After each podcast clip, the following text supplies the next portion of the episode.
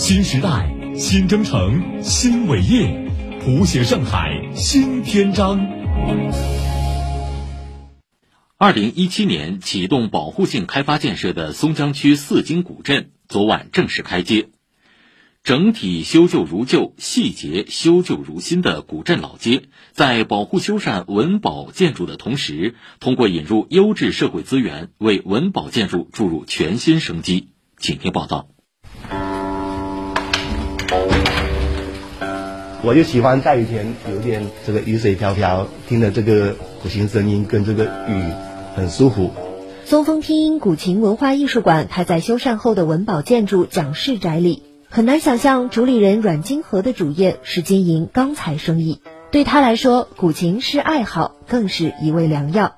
就上海这个地方本身节奏快，我的事业哈一下子太多了，晚上睡眠不好，有点抑郁焦虑。在偶然的机会学了古琴，像一味好的药材一样的，就是心很静。回来请了老师过来，我就继续去学习。阮金和师从的吴门琴派与松江四金渊源颇深，他本人也在四金镇生活了二十年。如今在焕新的古镇里推广古琴文化，不仅场馆的展陈体验上花足了心思，也和四金的几所学校有了更多互动，甚至跑遍了松江区的每个街镇。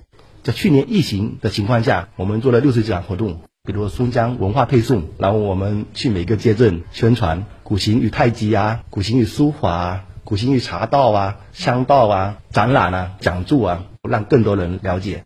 不止松风听音，在三百米长的古镇老街上，入住丁氏宅的“等一朵花开”小林漫画艺术空间，管氏宅里颠覆新华书店形象的南村映雪文化书店，激活城市宅的乐妻华明乡音茶馆，各有各的情怀寄托。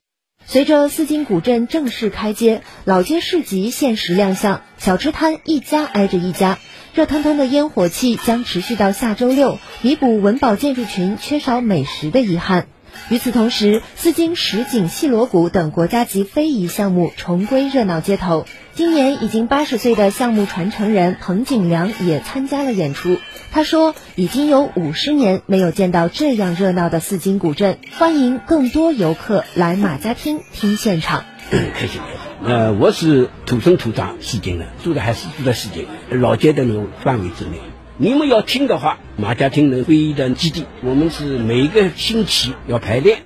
松江区文旅局介绍，四金古镇自二零一七年以来，已修缮十五处古宅，其中十四处已对外开放，并重新注入文化内容。今年是新一轮人文松江建设三年行动计划的开局之年，四金古镇计划在年内修缮包括张义盛宅、江氏宅等共计九处文物，同时加大引入社会资本进行一般建筑改造与运营的相关工作。争取在二零二四年全面完成四金古镇的保护与利用更新。